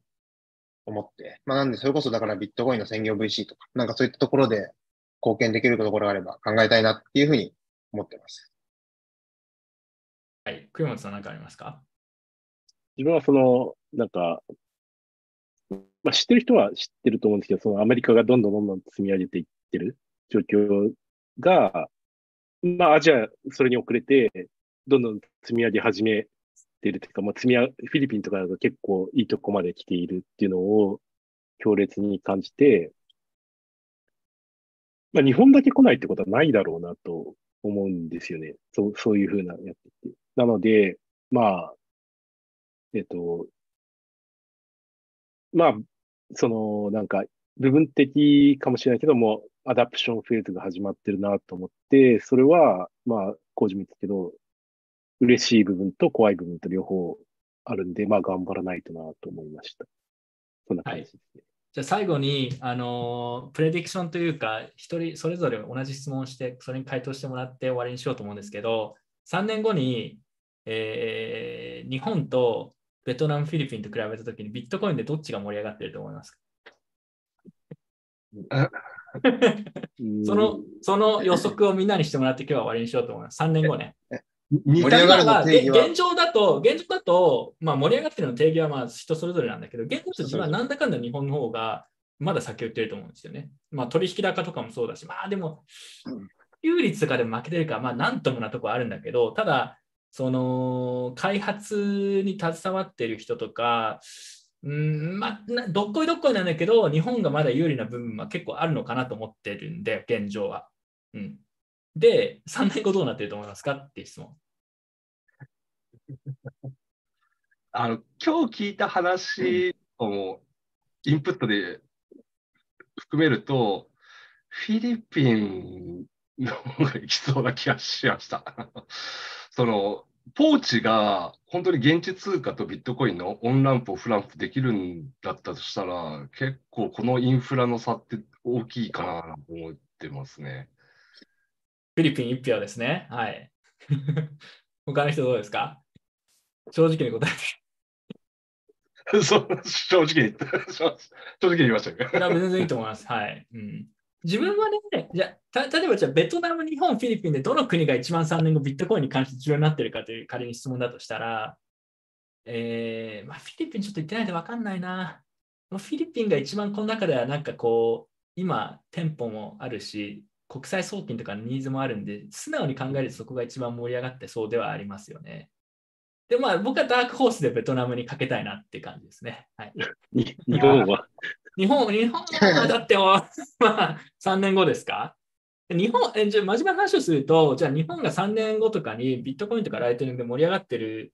領域が仮にあるとしたら、国際送金とかそういうのでは全然ベトナムとかフィリピンに勝てないと思うんですよ。需要がないんで。あのうん、ノスター。ノスター？あ、ノスターで盛り上がるってことですか？ノスターみたいに、まあ、ウェブサービスの付加的ななんかとか、あと裏側で動いてるとか、その、そコーヒーを買うわけじゃないけど、うん。すごい小学校やり取りしてるとか、まあ見えない。ゲゲームとか、ゲームとかで、あのーポイントじゃないけど、そんな感じでサトシをもらうようなアプリケーションがたくさんあってとかそういうことですね。うん、うん。えっと、それはあり得るとは思います。でも自分は、強いて日本が3年後、これ今自分が考えていることの一つなんですけど、日本で、えっと、ライトニングとかでフィリピンとかベトナムに進んでいるところがあるとしたら、おそらく、えーライトニング上とかビットコイン上の金融商品とかそっち系、 DeFi 的なものとかそっち系は日本可能性あるのかな。国際送金とかそういうのは戦えないんで、どっちかっていうと3年後で見ると、日本がチャンスあるのは金融系とかどっちかっていうとそっち系なのかなっていうのが自分の個人的な見方です。でそういうのも総合して考えると3年後どっちがでもベトナム、フィリピン、日本どれが一番需要かって言われると、いやフィリピン、フィリピンベトナムはね、まあ転び方次第なんですけど3年後爆発してる可能性もあるんで、だってアクシーとかそういうのってベトナム系の開発者らしいじゃないですか、例えば。開発能力はあるんですよね。で、他がなんか、他の crypto が勝手に規制とかで倒れて、ライトニングのこう、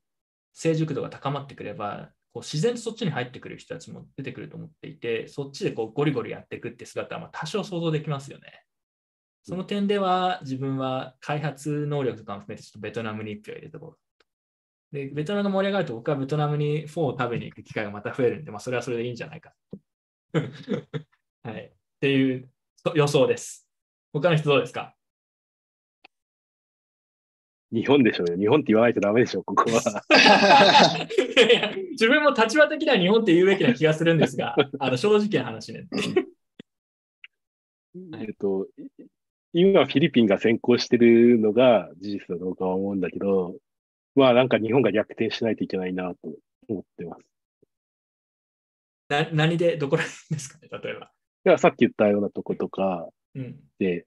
逆転するしかないんじゃないかなと。なるほど。コメントが来てて、日本は政府の一声でぐっと進むこと。日本に関してあり得る X ファクターはこれだね。政府ライトニングを国家戦略にって言ったらなんか一気に盛り上がる。日本人普通に日本円が暴落してるっていう可能性もゼロではない。確かにね。確かそうに、ね。そういうアダプションか。フィリピンとかドはもうすでにすでにすでに暴落している状況で今の状況だから、日本は何かきっかけがあったら一気にガッていくタイプの国だからう、んまあ、何かがあればそういう風になってる可能性はゼロではないね。うんまあ、まあ正直個人的に、とはいえやっぱり一人当たり GDP の差がありすぎて、うんまあ金融的な観点で言うと圧倒的に日本だろうなとは思っちゃうけれども、まあコミュニティとか技術的な観点で言うと、どうなんですかね？ちょっとよくわかんないですね。まあとはいえでも日本も結構興味持ってる人いるっちゃ多いもんね。まあ人口が多いこともあって。いや、日本の特徴は、これは自自分の発表でも言ってたんだけど、し自分も本当にそう思うんだけど、例えばノスターなんて使ってる人、ベトナムとフィリピンいないよね、多分ね。うんそのあれそれなぜかというと、現状あれってもうなんか余裕のある欧米諸国とかの人たちのなんかこう、なんか趣味みたいな話じゃないですか。そのフィリピンとかベトナムの人たちはそんなことを考えてる余裕はないので、基本的に。やんないんですよね。あのオープンソース開発があんまり根付いてないみたいな、そういうところもあると思うんですけど、日本はそういうこうリテラシーが高い層の人たちの一定数のこうコアなコミュニティがあるっていうのは他の国と比べる、比べた時のこう強みだと思うんですよね。はいはいはいはい。だからそこをうまく生かすことができれば、まあ、まだ可能性はあるのかなって感じはしますけど。し、自分はなんかだからそこら辺を生かしてやりたいなっていうのが自分の基本的な考え方なんですけど。うん、だってルーティングコミュニティなんてベトナムでできるわけないじゃないですか。我々時給 10, 10サッツみたいな話で。みんなそれだったらアクシーやりますって話になっちゃうんで。うん、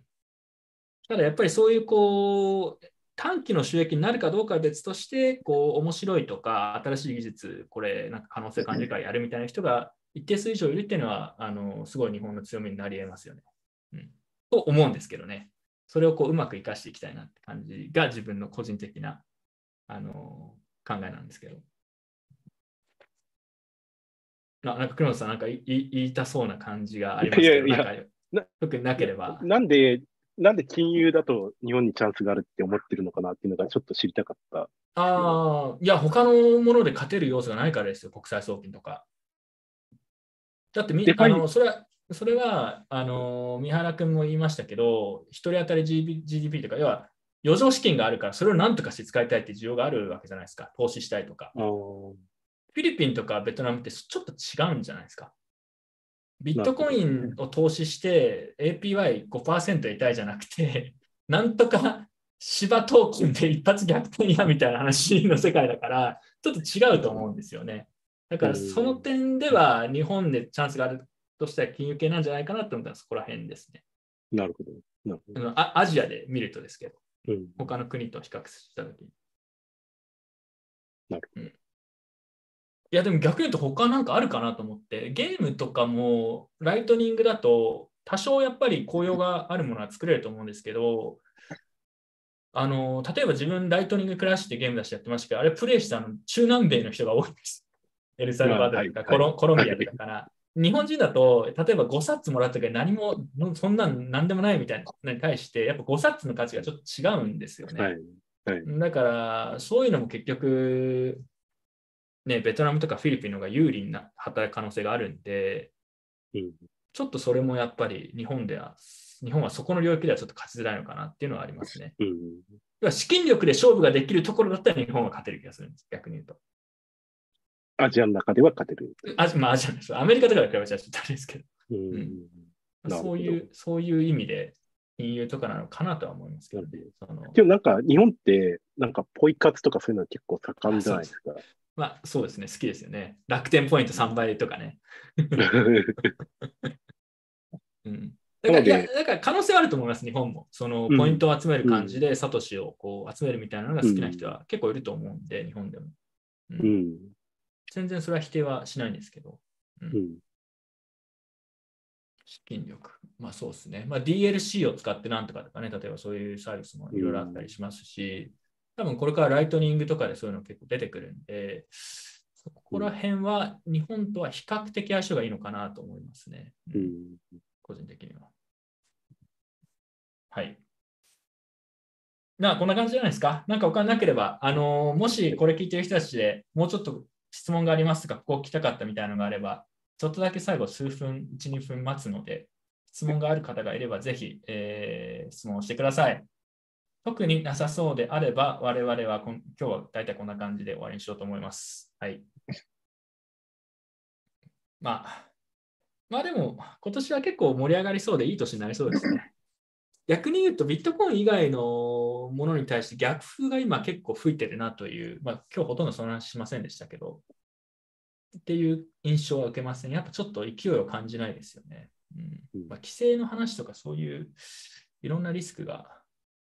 まあ、重なってるっていうことですけど、はい、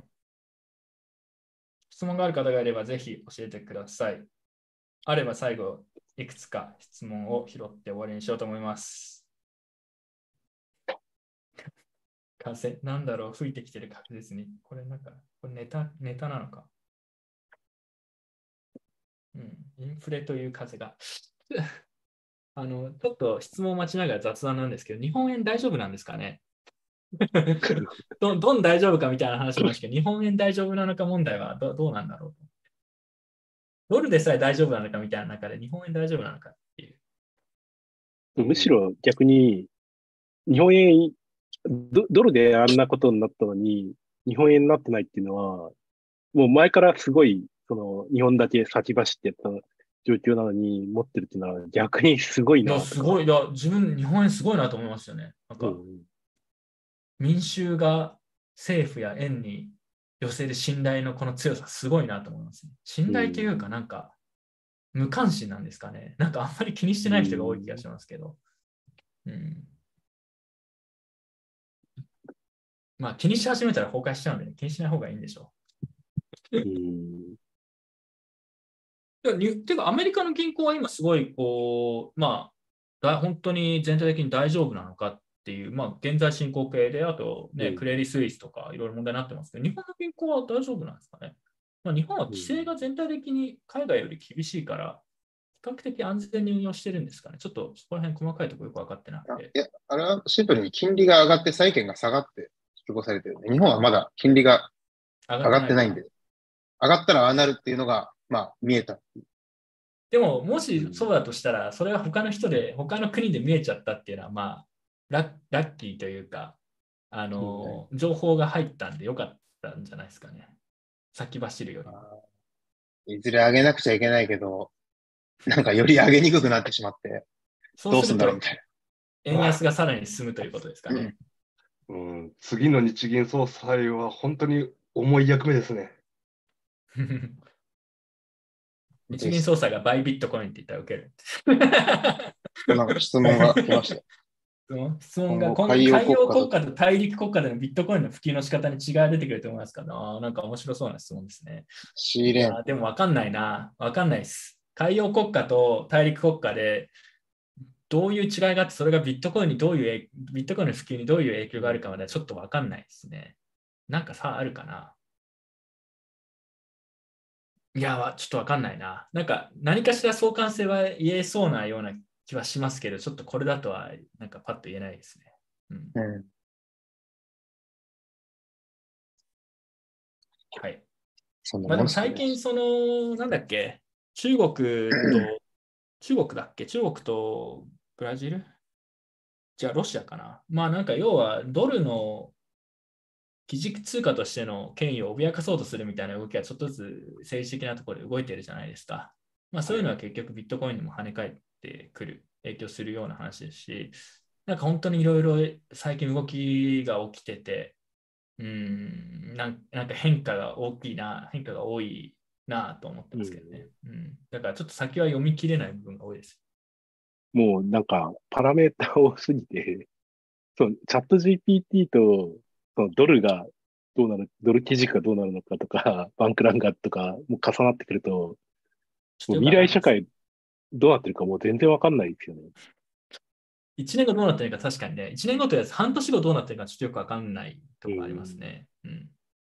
まあ、バラジによれば3ヶ月以内にビットコイン価格で あの100万ドルになってるらしいですから。